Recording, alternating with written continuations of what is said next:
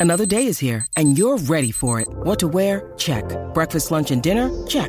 Planning for what's next and how to save for it? That's where Bank of America can help. For your financial to-dos, Bank of America has experts ready to help get you closer to your goals. Get started at one of our local financial centers or 24-7 in our mobile banking app. Find a location near you at bankofamerica.com slash talk to us. What would you like the power to do? Mobile banking requires downloading the app and is only available for select devices. Message and data rates may apply. Bank of America and a member FDIC.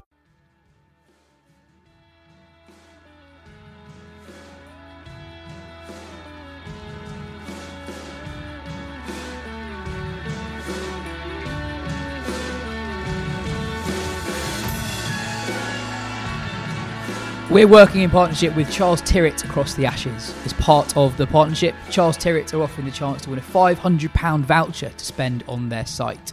You've only got a few days remaining to enter. Entries close on the 23rd of December. To enter the competition, simply follow the link in the podcast description and also look out for it on our social channels over the coming days. We've also previously mentioned our exclusive offer for the Wisden audience where you can enjoy 20% off everything with the code WISDEN20 at Charles Tyrwhitt.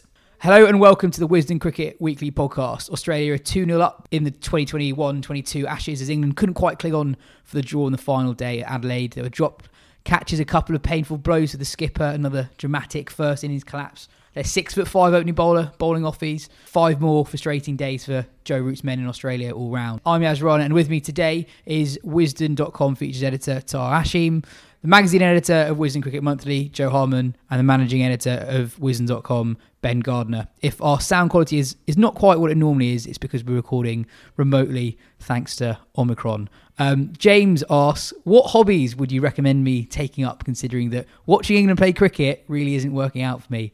Um, ben, what should James take up instead? Yeah, I don't know. It does. It does feel the, the, the thing that gets me with watching England play cricket is like the, the hope that gets there. Like when it just like absolutely shouldn't. Basically, there's like you just veer between hoping that like somehow this could somehow turn out okay, and then realizing that no, everything is going to go badly, and that England basically don't have a hope. So, uh, I mean, don't know, but brewing brewing beer maybe that could be a that could, that could be something. I mean, it was it was it was day two, wasn't it? That that was the, the no, sorry, day three. Kind of felt like day two because Australia's first innings was slow and long.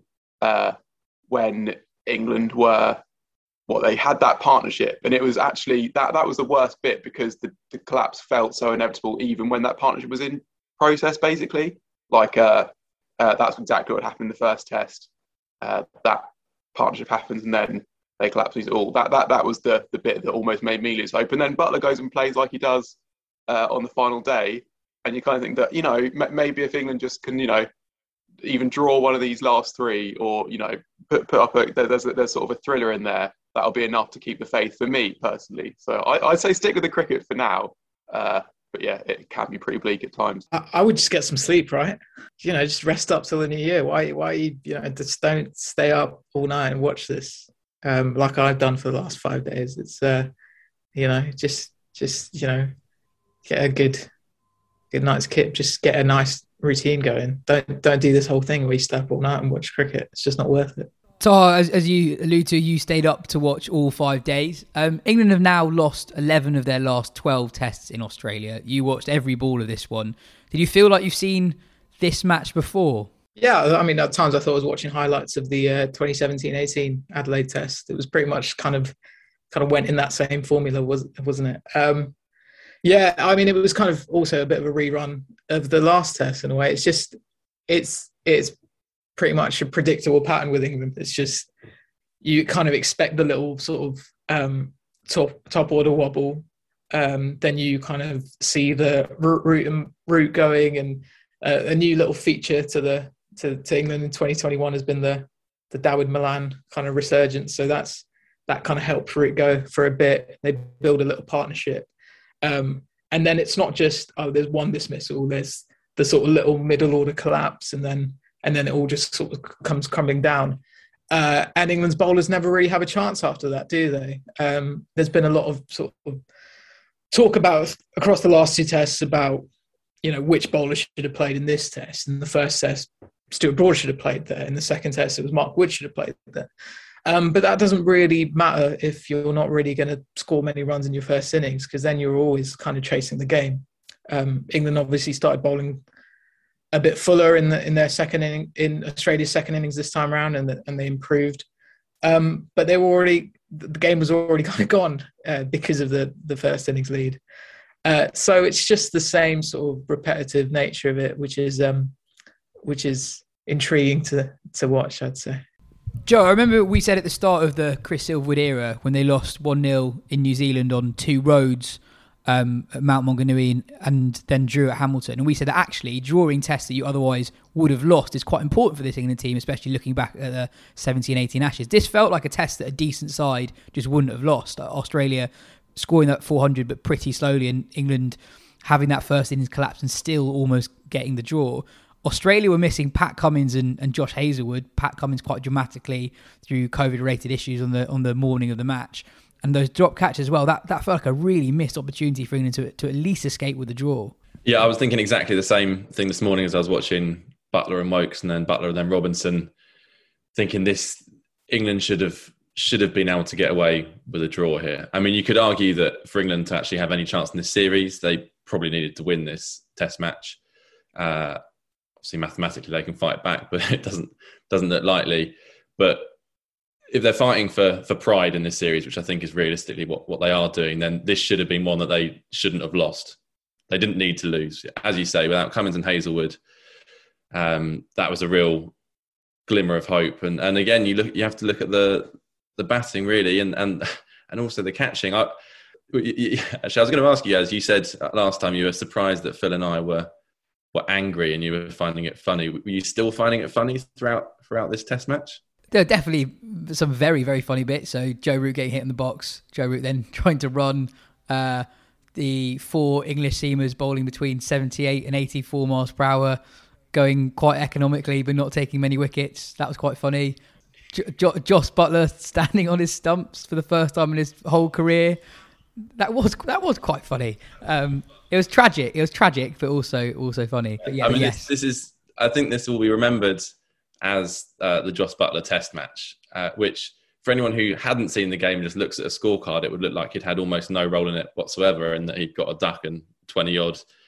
But obviously, if you're watching closely, there were the drop catches, there were the brilliant catches, there was the pathos of that second innings dismissal, and it, it, kind of encapsulated Josh Buttler's Test career all in, in one game. Really, the, the kind of the, the glimmers of hope, the the disappointment, the dispute that he causes between those who back him and those who don't. And I think who listen to the show would would say we're probably more on his side than than the average, and probably a lot of listeners find that quite frustrating, wondering why do we still say Buttler's worth worth a crack? Well today's innings was a little example, not a characteristic example of, of why I think we do want him in that side because to to pull out that performance, albeit in the end it was broadly pointless, uh, given what he'd gone through in that match, shows shows the ticker of the bloke, shows his his uh, his drive and determination. As we are exchanging WhatsApp messages over the course of that match, I said purely speculatively, I haven't got any sources or links here, but I just said to, to you guys, I can see Buttler retiring from Test cricket very soon here because what, what's what's in it for him really? He's a, he's a white ball king. He's got the white ball captaincy around the corner. Um, he's got a young family. Does he need all this? Well, he doesn't really. But the second inning showed that, however tough the Test match has been for him, he still desperately wants it. Um, and you know, there are there are very few positives to take from the, the Test series so far and Buttler will still be absolutely distraught that he dropped the catches that he did. Um, but we can at least take something from from his uh, display of kind of grit and determination with the bat on day five. When you sent that WhatsApp message, I think a lot of people were thinking the same. He looked so down after after the drop catches, and I guess it was almost impressive for him to bat like that, given the Test match he'd he'd had. Um, ben, what, what do you make of, of Buttler as a test batter? He's, he's played now 50, 50 odd test matches, and there have been some brilliant moments. Um, the the innings against Pakistan last year, he had a really good year in 2018, really good tour of Sri Lanka in 2018 as well.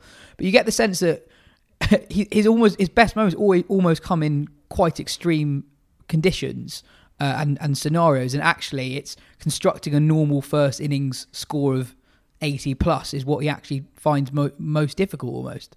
Yeah, I, would say that. Um, I mean, I found some of the criticism of Josh Buttler in this Test match uh, understandable because you know it's an Ashes series and emotions are heightened, but quite harsh, really. I mean, he he didn't have a great game with the gloves, uh, but that, that's uncharacteristic. I think. I mean, he is in general a better keeper than what he showed in this Test match. I think at least one of those drops, the one late on the first day, I don't think in a way is exactly I mean, it obviously is a keeping error because he's a wicketkeeper. He's made the catch, but it's not. He hasn't dropped that because he's a bad wicketkeeper. He's dropped it because it's a brain fade. It's the same as like a, uh, you know, almost like a batter who has a like a, a, a mix-up run out that's like a, a, horrible mistake, but it's not like a uh, that you wouldn't use that to say they're a bad batter. It's just like in, in like it's you know they've their mind switched off for a second. that's what's happened.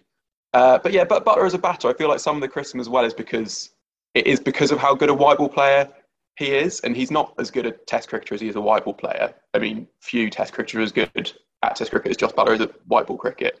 Uh, but that then means that if you look at the Test cricketer he actually is, it's it's not it's not that bad on the whole. Basically, like if you look since it was recalled to the Test side in what uh, 2018, from then until now, he averages like 34, which is not great. But by England standards, it's the third best after Stokes and Root by a reasonable distance.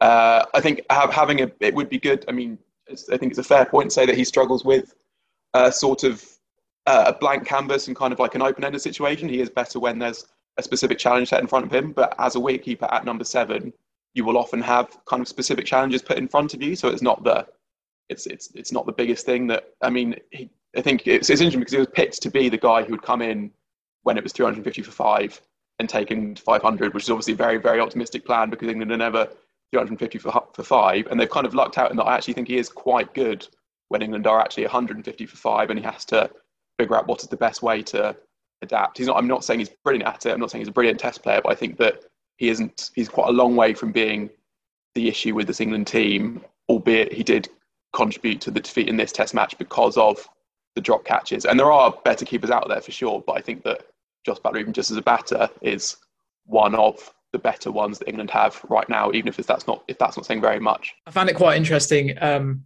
watching this innings. It kind of reminded me in, in, a really weird sort of contrasting way of the the knock he played against Pakistan last year at Old Trafford. The I think 70 odd or something that basically won the game in the fourth innings. I mean, the obvious comparison was because he was building a partnership with Chris Woakes, but on that occasion he was obviously in such a he was in such a bad run of form, um, and the pitch was turning, Yasir Shah was, you know, bowling into the rough, that he kind of set his mind and he decided, I'm just, I'm going to go for it. And so he played, you know, one of his most attacking innings, Test cricket. He swept well. He just, he kind of went for it. And this innings was kind of, in a way, quite similar.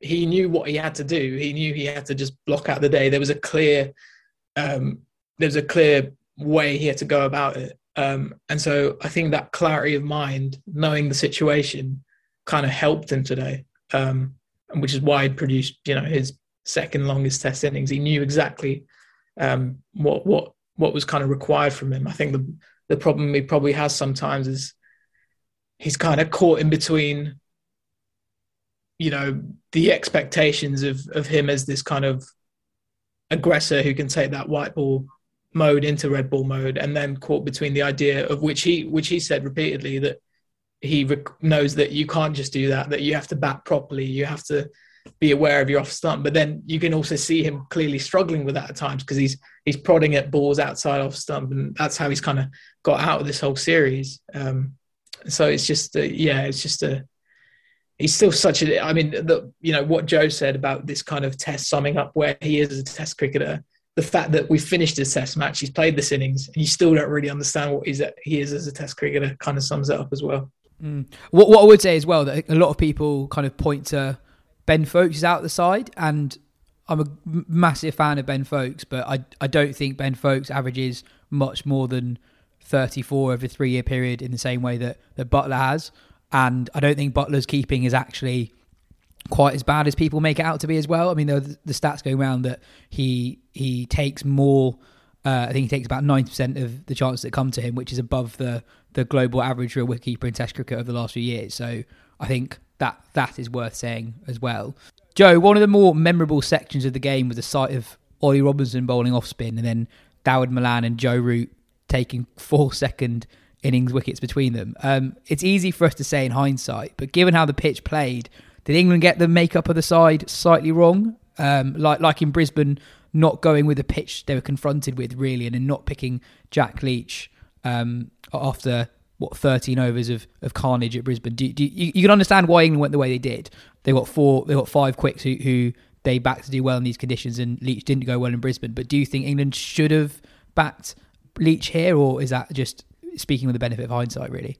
Um, well, I think it is speaking with the benefit of hindsight. Well, it definitely is speaking with the benefit of hindsight. Uh, you know, it, go, it almost goes without saying if England had a spinner that they trusted, then they should have played at Adelaide.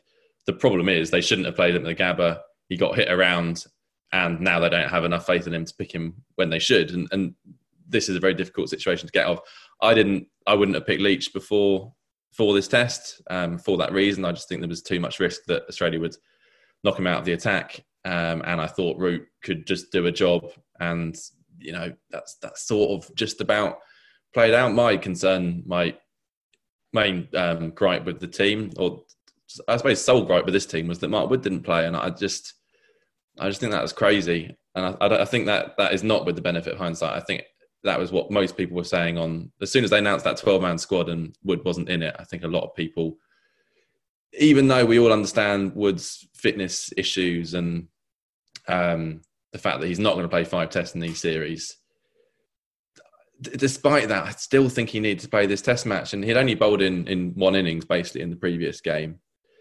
Um, and England won, were 1 0 down with four to play. Now they're 2 0 down with three to play, and it's basically gone. Um, so I think you you play the best team that you can at that point, rather than worrying about who you're going to pick for the for the next test. And that really showed that that kind of one pace nature of, of England's attack as as Labuschagne and Warner kind of ground them down.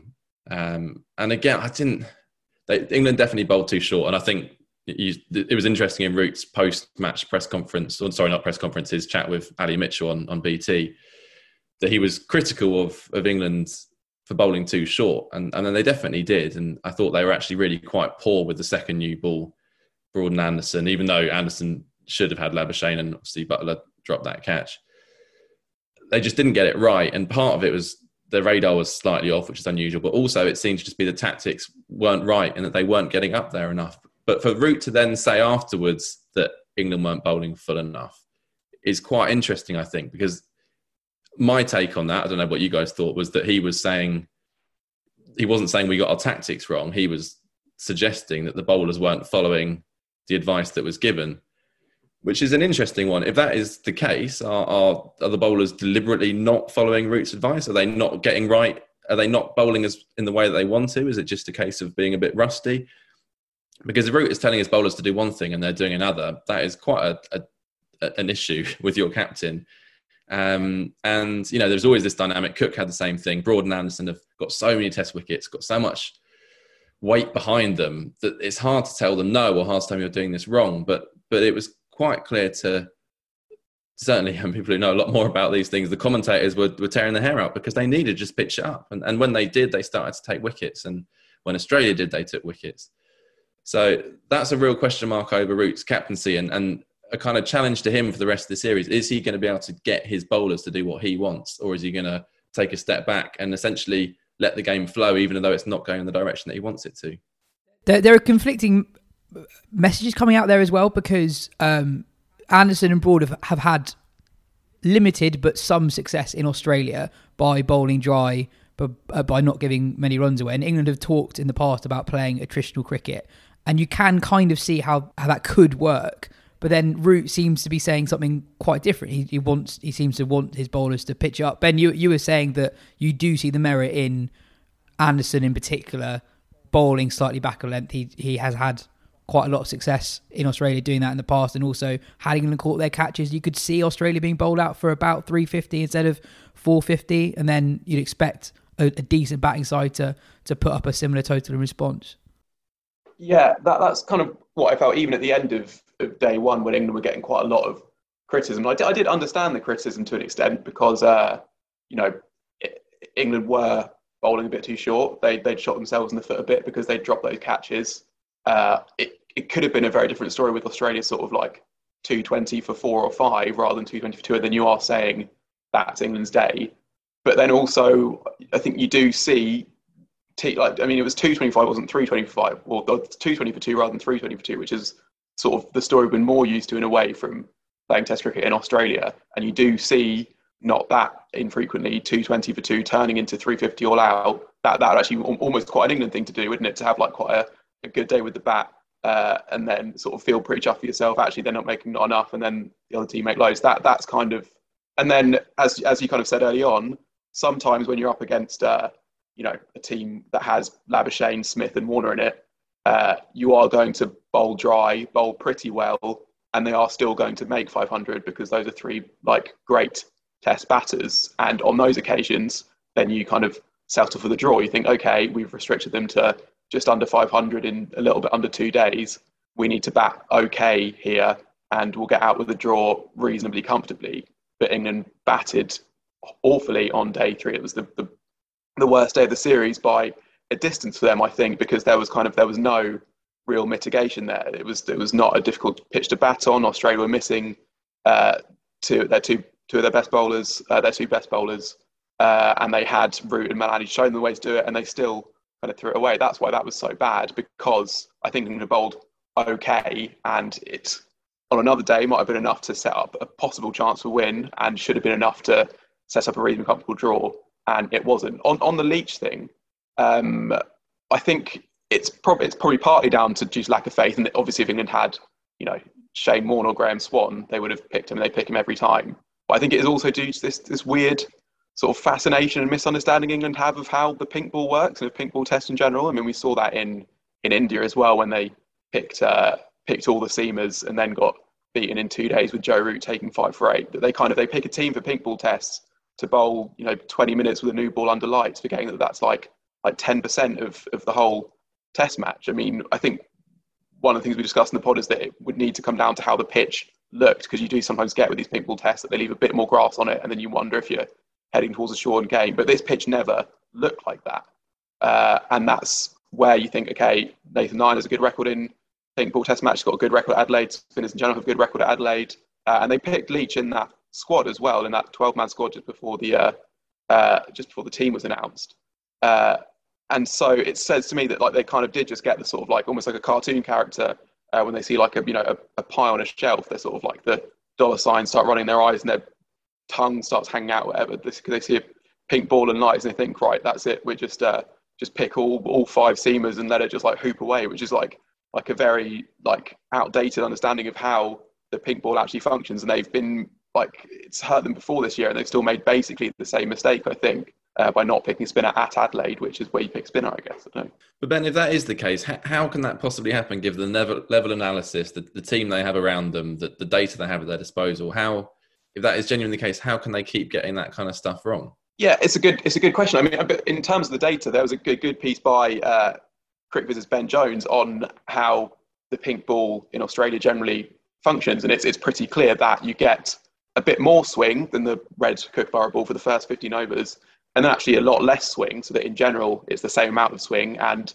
the seam movement is like the seam movement is a little bit more than the red kookaburra. So in general, it's a little bit more helpful for the seamers, but not much more. But that's what the data says, and it also says that under lights, not that many more wickets, no more wickets fall than usual.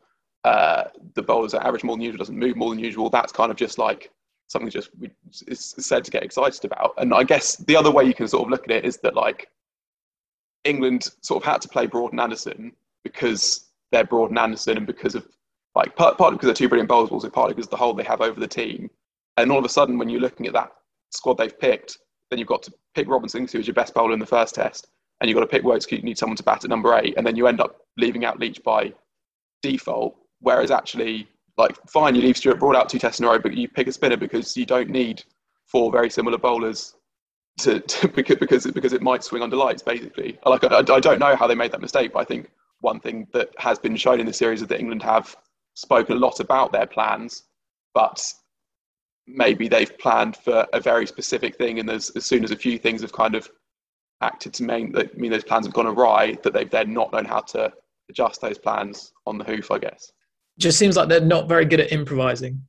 Um, the the wood thing that, that Joe mentioned right at the start, I mean that that that sounds like a plan you make, you know, before any cricket's played.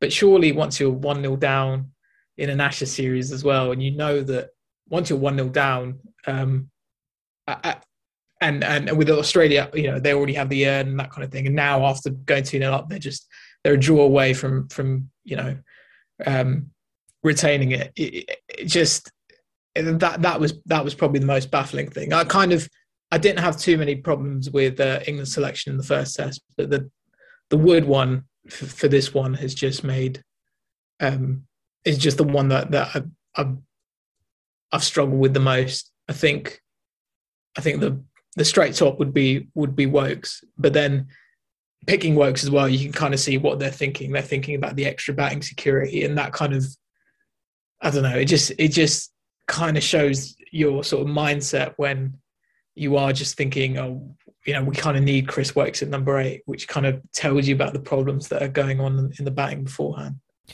Joe, can I ask you about Chris Woakes? A lot of us expected him to do better this time around in Australia, albeit from a small sample side. He looked to have improved um, as a bowler away from home using the Kookaburra uh, over, over, the last couple of years. He, he, bowls at pretty good pace, probably the quickest of the England bowlers uh, on show at Adelaide. He, he's pretty accurate, gets the ball to nip around a bit. Why do you think it's not quite happened for him this series? Yeah, it's, it's a real head scratcher. I mean, Butch said on the show right at the start he'd have Woakes above Anderson. Uh, I think he was basically saying he'd, he'd pick him above all of England's seamers, and think there was sort of general agreement, obviously bolstered by the fact that he can actually bat, which the rest of England's tail can't. Um, he looked like the smart pick, but he just and he's bowled tidily enough. I mean, he, he's certainly he's not gone around the park, um, but he just hasn't really looked like taking wickets. There was that genuine edge off what Labuschagne in the in the first test, um, where you kind of just feel like oh, maybe that goes to hands and things things fall fall differently, but what he took one tail end wicket across two innings at Adelaide.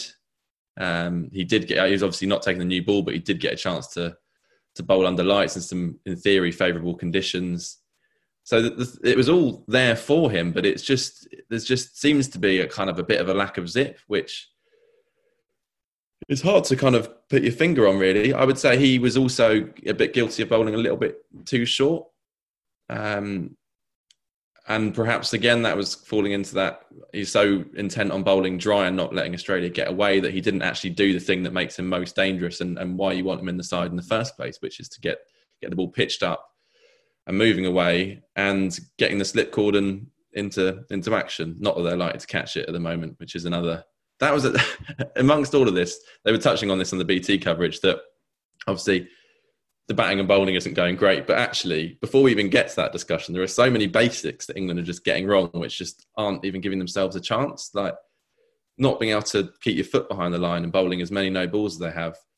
The uh, obviously the catching has been horrendous, uh, shown up by the fact that Australia's has been brilliant. Um, and then even like the ground fielding, England's ground fielding is sloppy, and I just I, this isn't a defence. It's it's just the reality. If you look down that England side, it is not a good fielding team. I mean, it hasn't been for a while now, but it is not a particularly athletic lineup, um, and it, it's really been shown up by Australia in this series so far. There's a, a gaping chasm between the kind of athleticism of the Australian side and, and the English side in the field.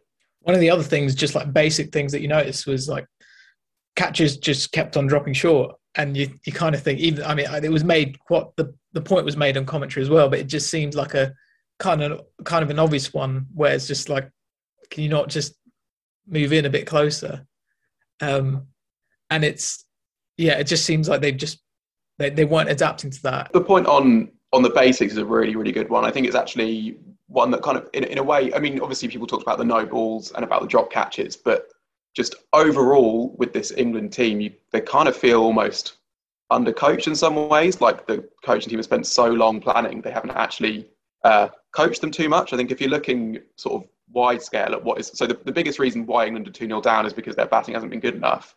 And the curious thing about that is that I think, you know, just over a year ago, we were kind of all sitting here saying that England had the makings of a, a pretty good test batting lineup. You know, they had a Sibley could bat time. They had Burns, who sort of been around the mill and was looking like he crack at Test cricket. They had Crawley and Pope, two of the most exciting young bats in the world, and those players have all uh, gone backwards. There are a couple of things, I guess, outside of coaching and mitigation that have worked against that. The India tour, I guess, uh, messed them up a bit just in terms of, you know, they had to find a completely new way to bat, different to how they'd done before.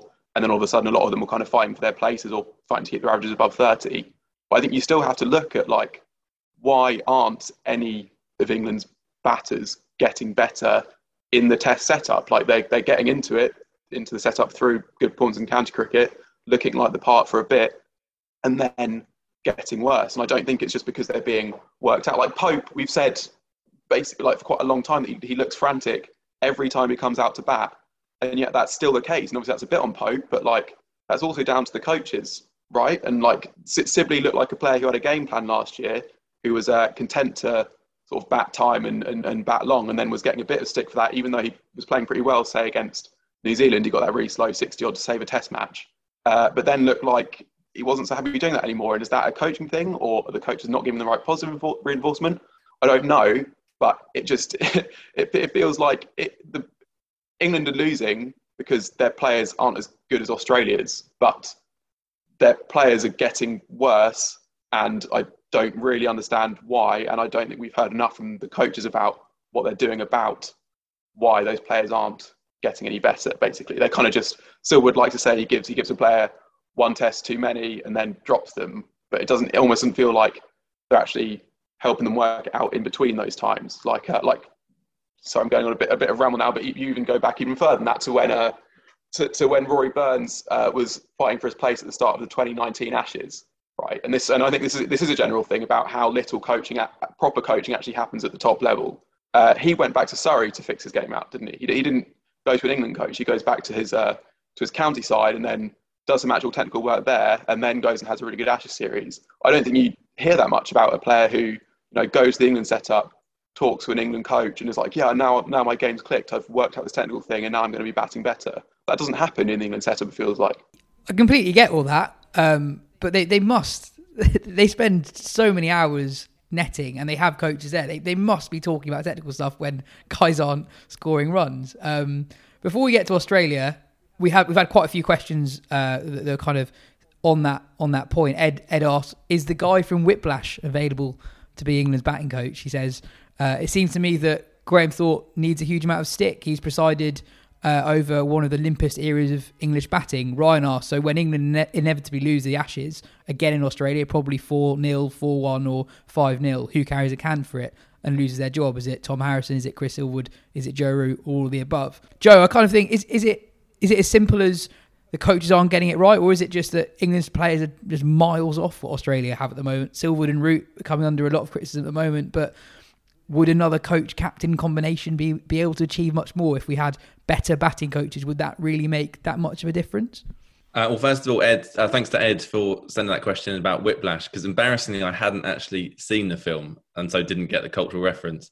So I went and watched it on Saturday night. It was one of the best films I've ever watched. So thank you, Ed. That was um, that was definitely overdue.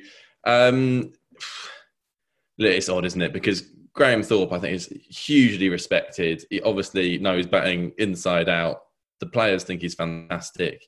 If Butch was here, I'm sure he would say Thorpe is a, a master technician. I, I, wonder if it's more to do with the kind of philosophy around coaching at the top level, where it very much seems to be if they're good enough to get to this stage, then you sort of leave them to their own devices, and and you just you're sort of almost there to kind of encourage them and, and be more of a kind of mental coach than a technical one. And that seems to be what a lot of the players enjoy and think they respond well to. But and you know, if it's going well, then fine, absolutely leave them to it. But at what point do you say this is not working? Because I think that point passed a long time ago, uh, and I think we all are in kind of general agreement here. And it's not like it's interesting with usually at this point in the Ashes, we would get floods of emails from people with loads of new names that should be in the side, and we haven't really had that. I think Jake Libby got thrown out there by one listener, but you know that would be a real punt based on his record. So if we if we're kind of saying yes, these are the best players, maybe one or two changes, then they've got to be properly coached. They they've got to be the issues they have need to be worked out. They can't just be left to figure them out themselves or or hope they come good. Uh, and it's not just technical stuff. I think Ben on Pope is is right. The fact that he's still into however many tests he's played, he still looks frantic, like he's walking out there on his debut. The coaches have to take some responsibility for that. Graham Thorpe was such a cool-headed batter and seems to know Pope really well. I, I can't work out how he hasn't had more influence on on letting Pope relax into his innings. And obviously, players have to take some responsibility, but so do the coaches because if they don't take some responsibility, then what's the point in having them there in the first place? I think it's especially the case with this England side and with the kind of the project they sort of set themselves. Like if you remember back to that New Zealand series in 2019 when they picked that that very young squad, they had what seven players under the age of 24. Like often, if you're, you know, I guess the normal way of selection would be that you know a batter has you know six or seven really good years in county cricket and they have a really really good year, they get picked, and then you need to kind of back them to do the, what they've been doing in county cricket to then uh, try and replicate that in Test cricket. And they're like you know 26, 27, and you hope you can get some good years out of them in that way. But with this England team, they picked some very, very young players who were kind of at the start of their careers, who they kind of identified as these guys have kind of got something special which can help them to to to kind of to to crack Test cricket. But that's always going to be a group of players that will need a lot more shaping. Like I think sometimes that where that approach, you don't want you know loads of voices saying you need to be doing this, no, you need to be doing this, you need to get your front foot here, no, it's your back foot that's a problem, sort of thing.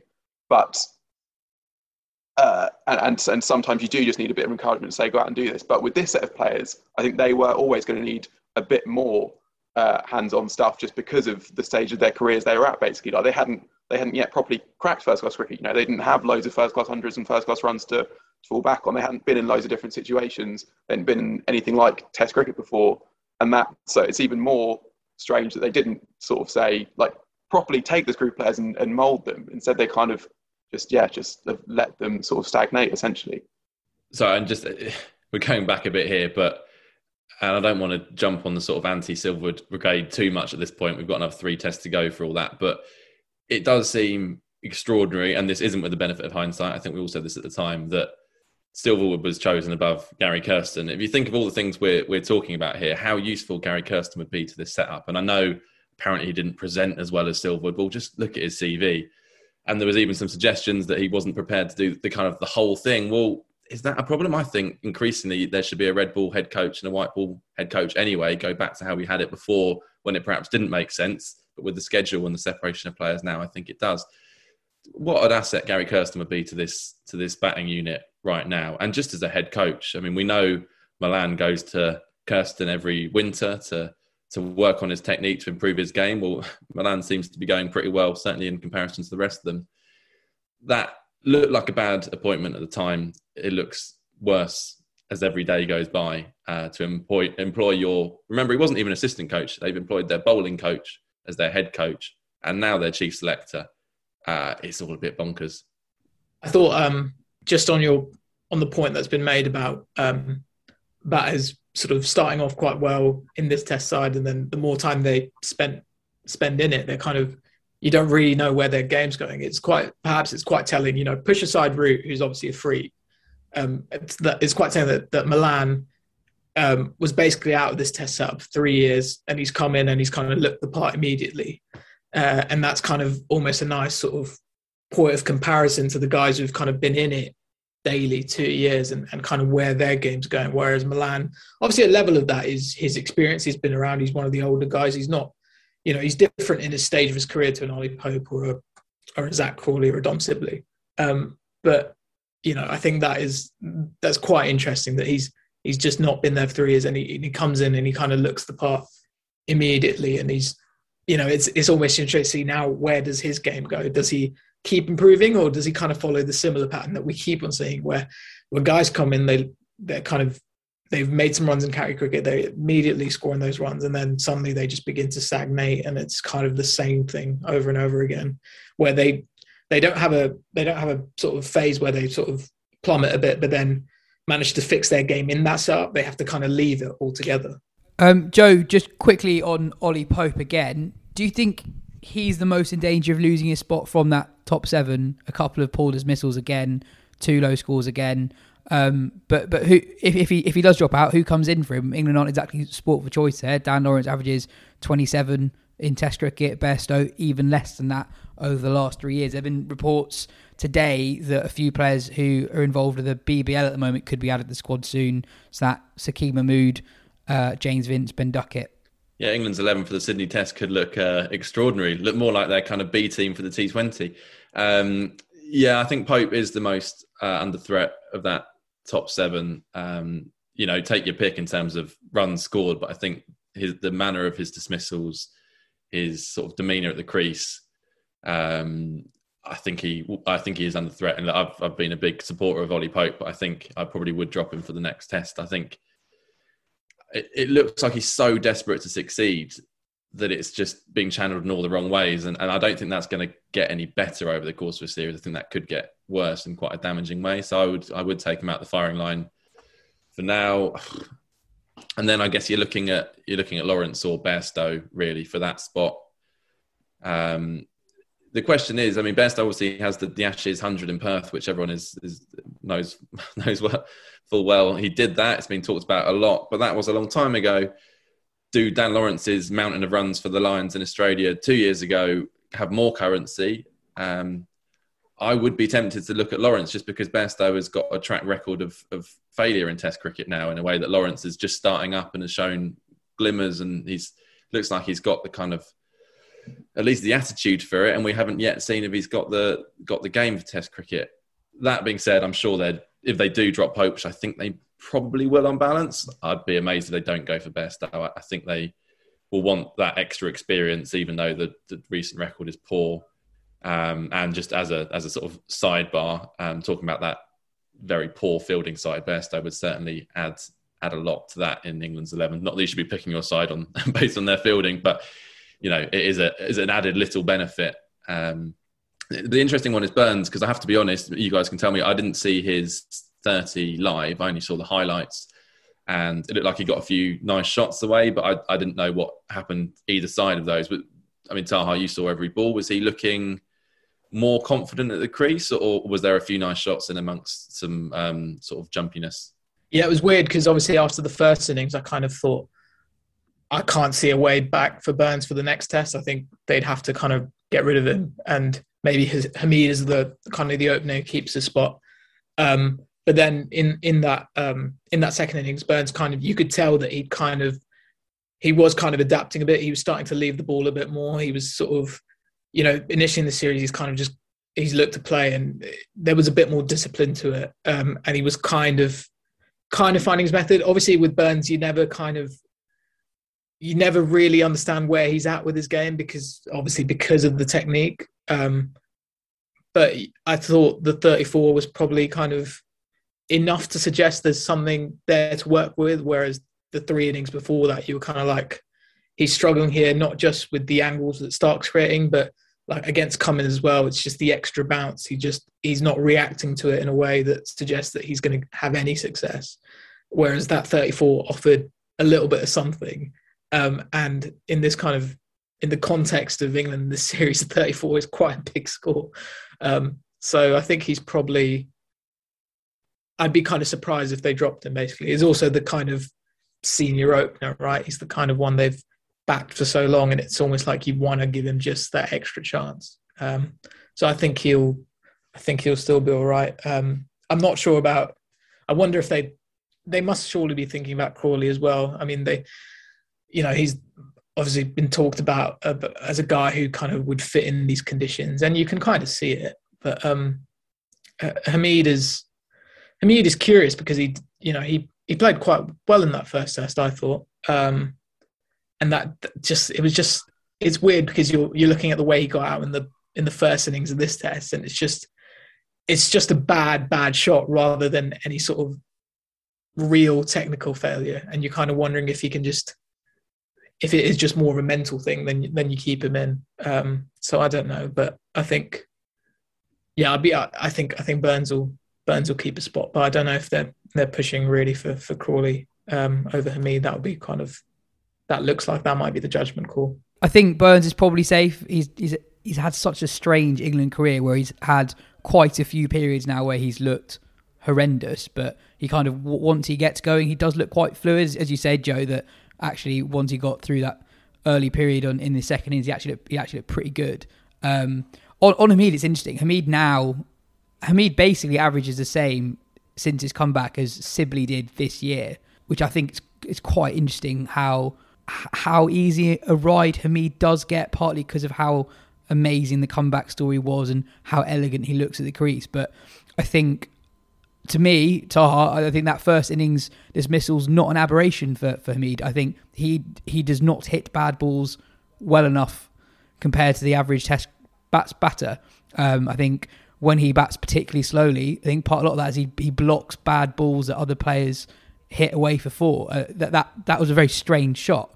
Um, it was it was a half volley that he, he should have hit hit straight, but he hit it horribly across the line. I'm just imagining if Dom Sibley played that shot, imagine how, how many column inches are spent on Sibley's weird weird technique. I think Hameed has had quite an easy ride, and when he scores a gritty 25, people get more excited than when Sibley might do that. And I think that's partly because he look Hameed does look really good when he scores a gritty 25, but Sibley or Burns looks particularly ugly when they when they do so. Let's get Butch's thoughts on the on the second test. Um, Butch, you were adamant from day one of the Adelaide test that England should have gone in with a spinner. A lot of people thought that after how Jack Leach went at Brisbane, 13 overs for 100 odd, that England should take him out of the firing line. What? Why do you think? Why did you think throughout the whole test that England got that call wrong? well, I mean, we had Ollie Robinson bowling off spin for a start. One of our five seamers was bowling spin. Um, Oh man, look, there's there's a there's a template for for playing cricket in Australia, um, and it pretty much 100% includes playing a spin bowler. Um, you know, how often do we hear about commentators or players or captains moaning about what happens to the Kookaburra ball, how flat things get, um, how difficult it is to kind of make the ball move off the seam or through the air. Um, and yet we played five bowlers who re- rely upon movement off the seam and through the air and didn't pick a spinner. I mean, it's just, it's just absolutely mental. I mean, it, hasn't changed. You know, the cricket in yeah, okay. There's there's day night test matches, which by the way Australia win hundred percent of. So it kind of wasn't the big this big chance that that people were saying we had of getting into the test series was was by having a day night test match because Australia happened to win all of theirs at home as well. Um, but nothing else has changed. Adelaide Adelaide Oval is still flat. You still have to you still have to bowl impact overs of pace, um, keep things very tight in order to wheedle out um, batsmen. Um, although not so much in our first innings, but definitely in the second one. Um, and you need the spinner to be able to play a part as a wicket taker and a, and somebody that keeps lid on scoring. And that's just that's just a fact. There is no there's no Nothing has changed to make that not a fact. And it will be the same at Melbourne, um, Sydney for sure, um, even Tasmania. So it's just, I don't know. I'm, I'm, I'm kind of fed up with talking about it. And, and, and that's not being rude to you. That's just, I've just had enough. um, on, I, I, guess Mark Wood's exclusion was interesting. I get that England want to keep him fresh, etc., and make sure that he doesn't break down. But England were 1 0 down with four tests to go. It was a week pretty much between his last serious bowl and the first day at Adelaide. Um, and England end up picking four quite samey bowlers who, uh, all of whom kind of prefer bowling the new ball. And England almost prepared for this test match with the idea is okay, we're going to make sure that we, we we we pick a side that will make the most of the new pink ball on the lights. But that's only what ten to twenty percent of, of, of a test match. Yeah, I mean you England England template for winning for winning series against Australia is actually not 10-11, but it's also it's actually two thousand five. You know, your, your spinner might not be that might not be Shane Warne, right? Might not be um, Anil Kumble or somebody like that, but the spinner has a, a role to play and then your bowling attack needs to uh, needs to consist of guys who are good with the with the new ball, um, i.e. Matthew Hoggard, brilliant swing bowler with a new ball at, ball at home um, and away from home for that matter. Um, then you've got your old ball specialists in Jones and Flintoff. Um, and then, you know, somebody of extreme pace and bounce in, in Harmison. uh, and uh, and you have the spin bowler to bowl to, to, to bowl the overs where it is completely unconducive for the seamers to have the ball in their hand. Because I, I'm all for sort of resting the bowlers, but I quite I'd quite like to be able to do it whilst the game is in progress. Not not when you not not just have them sit out, have you have your most likely impact players sit out of the game, but actually have them be able to rest while the game is in progress. And that is what spinner allows you to do. Spinner, a good spinner, or you know somebody somebody that's got a bit of confidence in themselves, and of course that's not Jack Leach. But again, you know, I, again, I'm tired till I'm blue in the face talking about what they could and should have done with Jack Leach during the summer, in order either to know that they, he could do that job or to have left him out and picked somebody else. Mm. Um, but just to not play a spin bowler is just it's just it's mental. And you know, and, and the thing is, we're talking about that, and the facts of the matter are that even if we had played the right sort of bowling attack, not being able to score any runs in the first innings doomed us anyway. So it's kind of it's kind of moot. But but I know you've asked me that because it's one of my it's one of my favourite hobby horses. So there we go. yeah, I mean, you're right about it being moot if you get bowled out for not many in the first innings, especially after having the platform that Root Malan once again gave England. You're not going to win many Test matches. Um, and I wanted to ask you on the batting because I think people are broadly accepting that this is roughly the, the group of England's best batters they have at the moment. And a lot of them have shown promise at various points of their Test career. Joe Root, Ben Stokes aside, you know, Bert Burns has got Ashes 100. He's got 200 against New Zealand, the number one or number two best side in the world at the moment. Uh, Ollie Pope had that brilliant series in South Africa. Um, wh- wh- why do you think um, those players haven't really taken the next step in their development of Test cricketers, and if anything, have regressed? And do you think that the coaching staff has, has a bigger role to play? And I was wondering that when you were playing for England, how how closely did you work with the coaches when you were going through Lena Lena trots and um, yeah, how, how how does that work? How does that kind of dynamic work? Um, I'd work the the the sort of the tweaks to technique and, and whatever would always be done outside of outside of tours or outside of um, series at home. You try not to leave yourself in a position where you're having to make wholesale adjustments um, whilst the series was in play because you you know you're supposed to be thinking about and concentrating on watching the ball and making runs. So it's very difficult to also add technical changes to that equation as well. Um, so so very little really. Um, I don't, as to why why they don't seem to be getting any better. I think potentially it's because there's not a lot of changing going on. Um, you look at somebody like Steve Smith or even Marnus Labuschagne,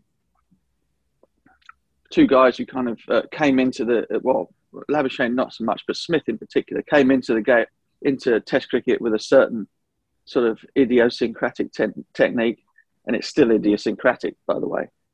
But he had a taste of it, and then on the and then once he was out of the side, went away and, and worked really hard to make a few fundamental changes in order to to bed in um, some things that would make him more consistent at Test match level. Um, and I, and I, I, don't really, I don't see that a lot in, in English players. Um, I didn't see it a massive amount while while I was playing.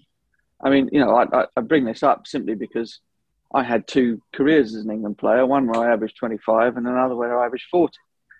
And the and the second one was because I made fundamental changes in order to be more consistent at a Test match level. It wasn't anything to do with, you know, um, making more runs in, in the county game. I could make runs in the county game. It was doing things that made it more likely that I would be consistent um, playing the test matches. And you did that away from playing for, and you did that playing when you weren't playing for England. You didn't do that mid-series or anything. That well, was... I, I, was no, no, I was left out. I was, I had a year, had a year or year and a half out of the out of the England team.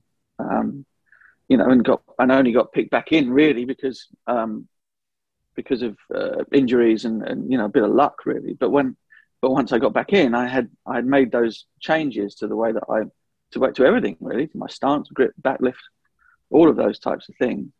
Um, because because what I what I did before wasn't working. So you know that, that's that's basically it, isn't it? If you keep doing the same thing that you've always done, without making any real adjustments, you're you're unlikely to become more consistent. Mm. And I'm not saying that that's what I'm not saying that's what's happened with the England guys at the moment. I think that they're massively under the cosh. Um, confidence has a huge part to play in all of that. If you if you haven't if you're sort of getting dismissed and and the batting lineup has collapses on a regular basis, there's always that sort of spectre in the dressing room, and it and it erodes confidence. But I do think that there are you know there are times when you can look at what you do and think to yourself, okay. But Dom Sibley might, might is doing that at the moment. You know, he's got a lot of flack for not going on an A tour, but staying home and trying to do something um, to, to sort of adjust his technique to make him more successful at the highest level. Um, and I hope it works out for him. And I, th- and I think players need to do that. All players need to do that. It's interesting. You you don't think that actually in the past coaches have actually been responsible for for players making improvements mid series that that often. That's it's not really how it works. But it sounds no, like. that's not. That's never. That's never really how it works. I mean, the the guys, you know, will will take time to work with, with, with, people at Loughborough and things like that. I'm sure that, that there are camps and whatever. But generally speaking, a, a, a, professional batter will have somebody at his county or at, you know at home who will who will do the majority of his work with, and then you you know you turn up and the, and the coach's job for the England team is to make observation um, and throw a lot of balls. Really, I mean that's kind of what they do.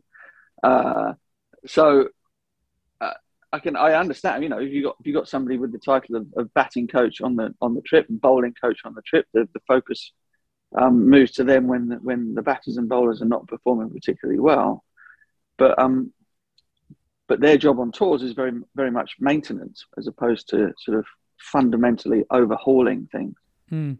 Um, and lastly, I want to get your your thoughts on Rory Burns uh, not taking the first ball for a couple of innings in a row and then taking the first ball again as you know someone who's opened the batting. How do those conversations work? Because Burns has pretty much opened face the first ball over the entirety of his first class career. He had faced first ball in every single test innings except for ones where there's a night watchman with him. Um, so A, what did you make of it? And, and B, how, how do those conversations work between two openers on, on first balls? I don't know actually. I mean, I, I, I can't remember I always uh, took first ball um, when I opened, and obviously that's sort of like the second half of my career. I, I batted three or even four for, for Surrey. So, um, but I always opened when I when I was when I went out first. Um, just preference, I suppose. Um, so I think I remember having a conversation with Mike Atherton um, in my first Test match, asking if he would mind, you know, and he was he was fine about it. He didn't care one way or the other. So I, so my name was always in front of his on the on the team sheet and uh, when when we opened together. But I mean, I don't know. I mean, it's interesting that you would that you would do it and then uh, be removed from the firing, well, removed from doing it, or, or, remove yourself from doing it, and then go back to doing it again. Um, I, I suppose I wouldn't read too much into it. Really, it's just uh, as long as the as the openers have a decent enough relationship, then you can you can fiddle around with that sort of stuff at, at your leisure, I suppose. We we should talk about Australia. Taha, I wanted to get your thoughts on Labuschagne and, and Warner in particular. They England bowled pretty well, if if a bit short on that first day. Um, and yeah, there are a couple of drops of Labuschagne, but they were they were really really good. Warner must be gutted that he didn't get 100. That that dismissal was so painful. The entire offside to play with, rank long hop, and picks the only guy in front of square on the offside. Yeah, and the Warner knock was kind of watching David Warner nowadays, even in that kind of T20 World Cup and, in Test cricket now as well. He was obviously um, England. Bowl, England, bowl, England were really tight with him. He really struggled to to kind of get going at the start of his innings. Like it took him a while to get off the mark after 50 balls. I mean, he barely had any runs on the board, but he's at that kind of sweet spot in that he maybe sort of physically maybe not be in the in the condition he might have been a few years ago. He's obviously getting older, um, but because of the conditions, which he's historically always scored runs in, and because of experience, he can kind of he's not the type of guy who's who looks like he's panicking at all, and the fact that he's like got three runs off fifty balls. He kind of knows exactly how he can play it here. The the ball, you know, the ball might do a bit at the start, um, and you know, like like we talked about the pink ball, we might do a bit of extra in the start, but then then it then it kind of does nothing in the middle. And so he kind of got in got in the zone in that period. He kind of went going, and you never with, with other batters you might have thought, oh, this this sort of this pressure where you've you've just not got any runs. You faced, you know, you've you've batted for a couple of hours. You're just not going anywhere. That would have got to other people, but because of David Warner, because where he is in the game, his level of experience, his record behind him, um, he just didn't panic. And it wasn't it wasn't like a rem- innings I remember. I can't really even remember a shot from it right now. But it was what David Warner does in Australia. He'll get a big score. It was a ninety something. It's, it's a big score. Uh, Lab- um, was dropped quite a few times. It's probably the and he, he was the one who kind of obviously because of his the way he he is animated the crease he kind of tells you that he's like struggling with the pitch a bit it's the ball's kind of popping out of length and he'll he'll kind of shout about it weren't he on on mic and so you could tell that it, it, wasn't a straightforward surface for him. He wasn't probably as fluent as he was um, in in the first innings in Brisbane. Um, and and he had his luck. Buttler dropped him. Um, but I don't know he just he finds a way. He he he kind of doesn't it's hard to really spot a weakness in him when you're watching him in these conditions he clips off the legs when it's straight. He's always looking to score. He might he did get bogged down in this innings. It was probably i think i think i might be right in saying that it was probably his slowest test century yet. Um, but he had kind of has all the shots. He is so good when he's leaving. He knows that's why i almost kind of think he could he'd be all right if he if he opened in these conditions. He he just has that immaculate judgment. Uh, and yeah, I mean, he's just gonna he is just gonna be the leading run scorer in the series. I think I can't I can't think of anybody uh, anybody else who's gonna who's gonna who's gonna beat him. He's he's excellent. And then Smith did what he did. He's not even you know he's probably not even sixty percent of where he can be, and yet he'll still get ninety odd. Um, and it's just those three, isn't it? It's as as good as Travis Head has been. Travis Head has been in this series you you look at those three, um, and they might not even be, you know, operating at their highest level. Labuschagne probably is, but the other two, they're still kind of getting into it after having played in that T20 World Cup, and you just think they're going to score. They're going to get. They, they've got into the 90s now. They're going to score hundreds in the series. It's just hard, very hard not to envisage that happening. Yeah, and Taha's picked out kind of the, the, the big three there, and, and they've obviously been excellent. But I think in general, we need to give Australia a lot of credit. I think Australia are the better side. You look down that lineup; they are the better side. But um, England have underperformed, but Australia have been really on their game. You just have to look through their team, and pretty much to a man, every player has had some kind of impact in this, some kind of positive impact in the series so far after after two tests. And you look down England's lineup, and it's only three or four really who have done anything of note, and that that's impressive so early in a series um, especially given a lot of them haven't played Test cricket for a, a, very long time. Even some haven't played red ball cricket for a long time. To have come in as hot as they have done, and really just given England no let up, with the exception of the the couple of Malan Root partnerships, they've just been all over England. And, and whenever there has been an opportunity, they've just absolutely seized it. And uh, yeah, obviously it doesn't come easily to us giving Australia too much credit, but I think um, as much as England have, have helped them along the way, Australia have been really impressive so far. M- much more impressive than I expected them to be, I have to say. And getting better as well, Jo. Um, Taha, Jhye Richardson taking five wickets in the second innings in his first Test match in, in nearly three years, and, and Cam Green impressing yet again, especially with the absence of Hazlewood and Cummins. I thought he really stepped up and looked like a proper frontline bowler at times. Well, it says it all, doesn't it? That Richardson's just taken a match-winning five through, and I guess probably won't play the next test if, if Hazlewood is is fit, and Cummins obviously will be back.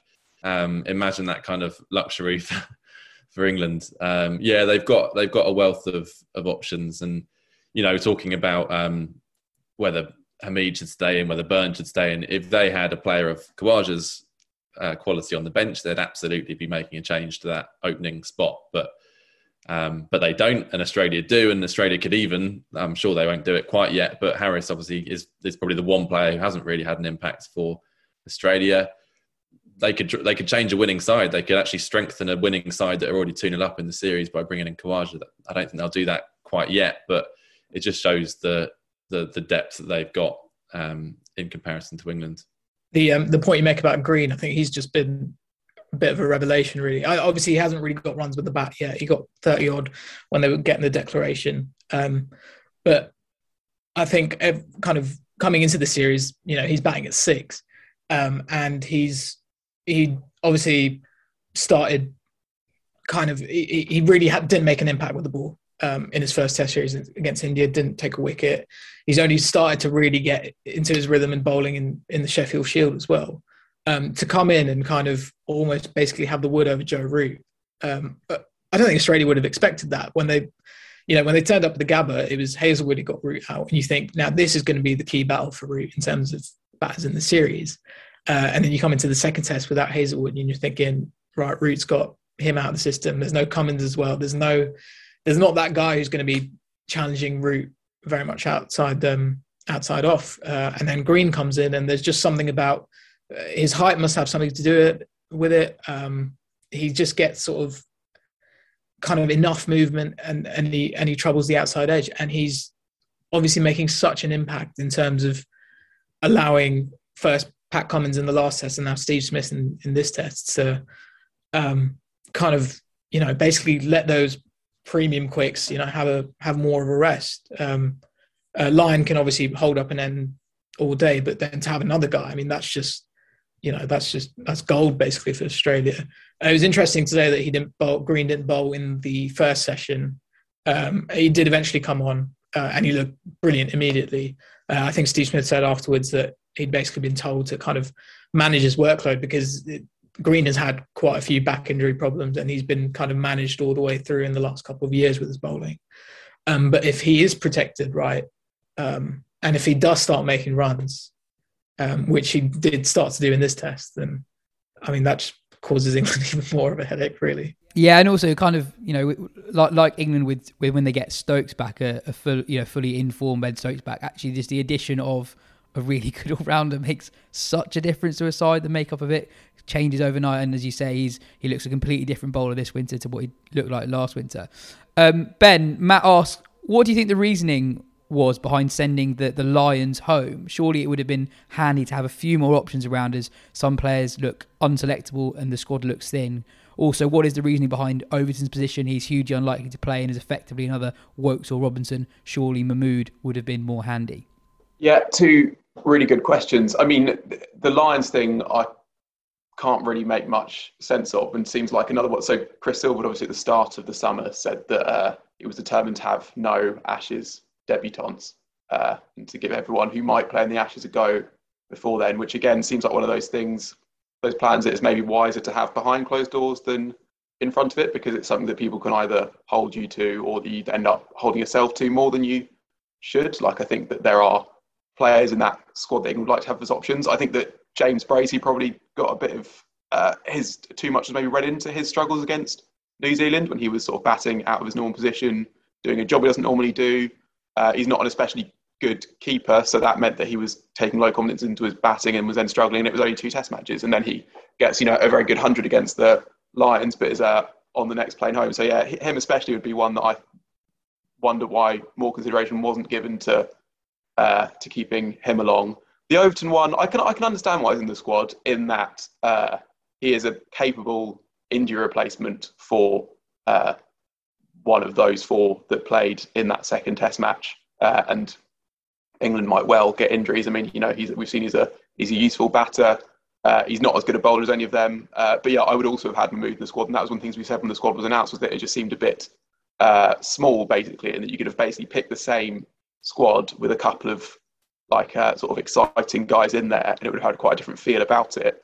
Uh, I mean, I don't, I don't think Mahmood makes the difference in this series, but especially because England, uh, for all the issues with selection and for all that they have occasionally bowled a bit too short, I don't think they've bowled too badly in this series. I think that's been their issue, and I don't think there is a, a batter out there that could exactly solve the questions. But yeah, those are two puzzling things for sure. I think. Yeah, with just with the Lions being sent home, I wondered how much a kind of mental well-being is is an aspect of it that they don't want lots of players around who aren't going to play or be very likely to play. I'm I'm not saying that's the right thing to do, but just kind of trying to make sense of, of why you would make that call. Because um, we know full well from previous Ashes tours that come Sydney is anyone's guess what the eleven will be.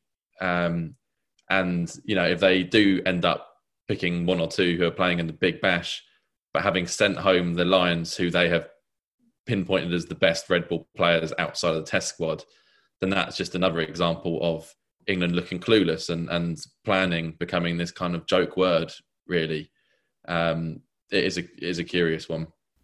Stephen asks, as a fan, would you rather have England's Ashes record in the 21st century? So basically, win or draw close series at home and get pummeled away, barring one glorious exception in 10 11, or Australia's walkovers at home but no away series wins since 2001?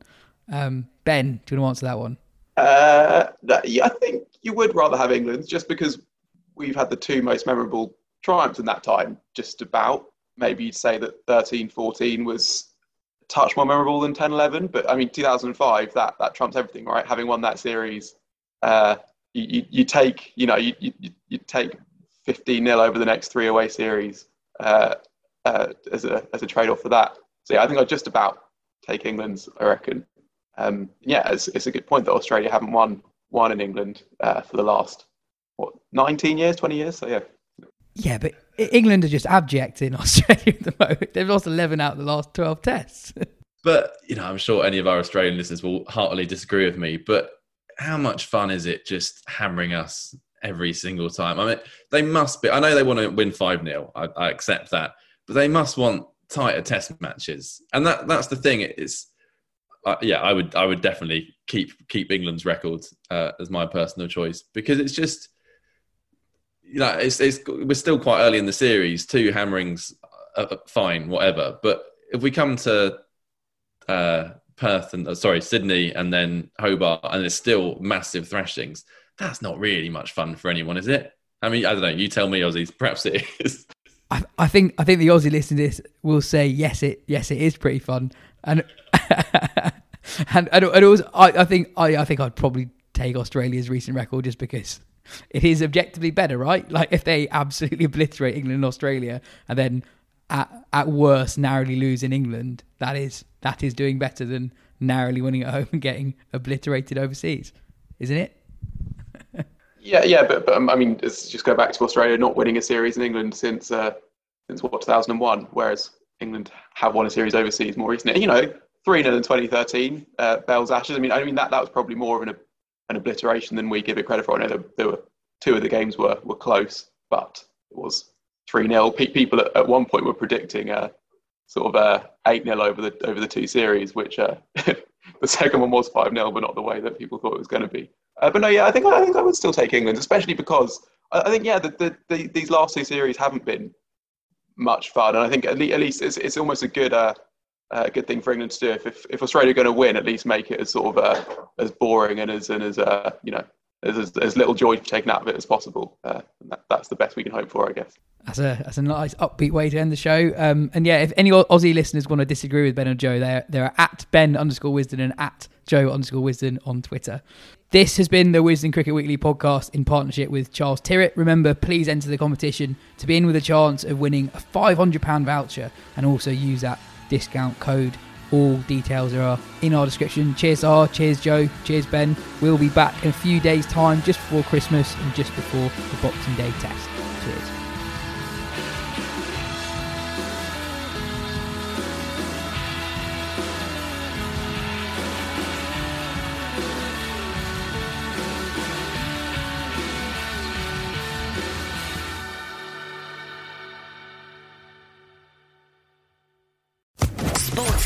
Podcast Network.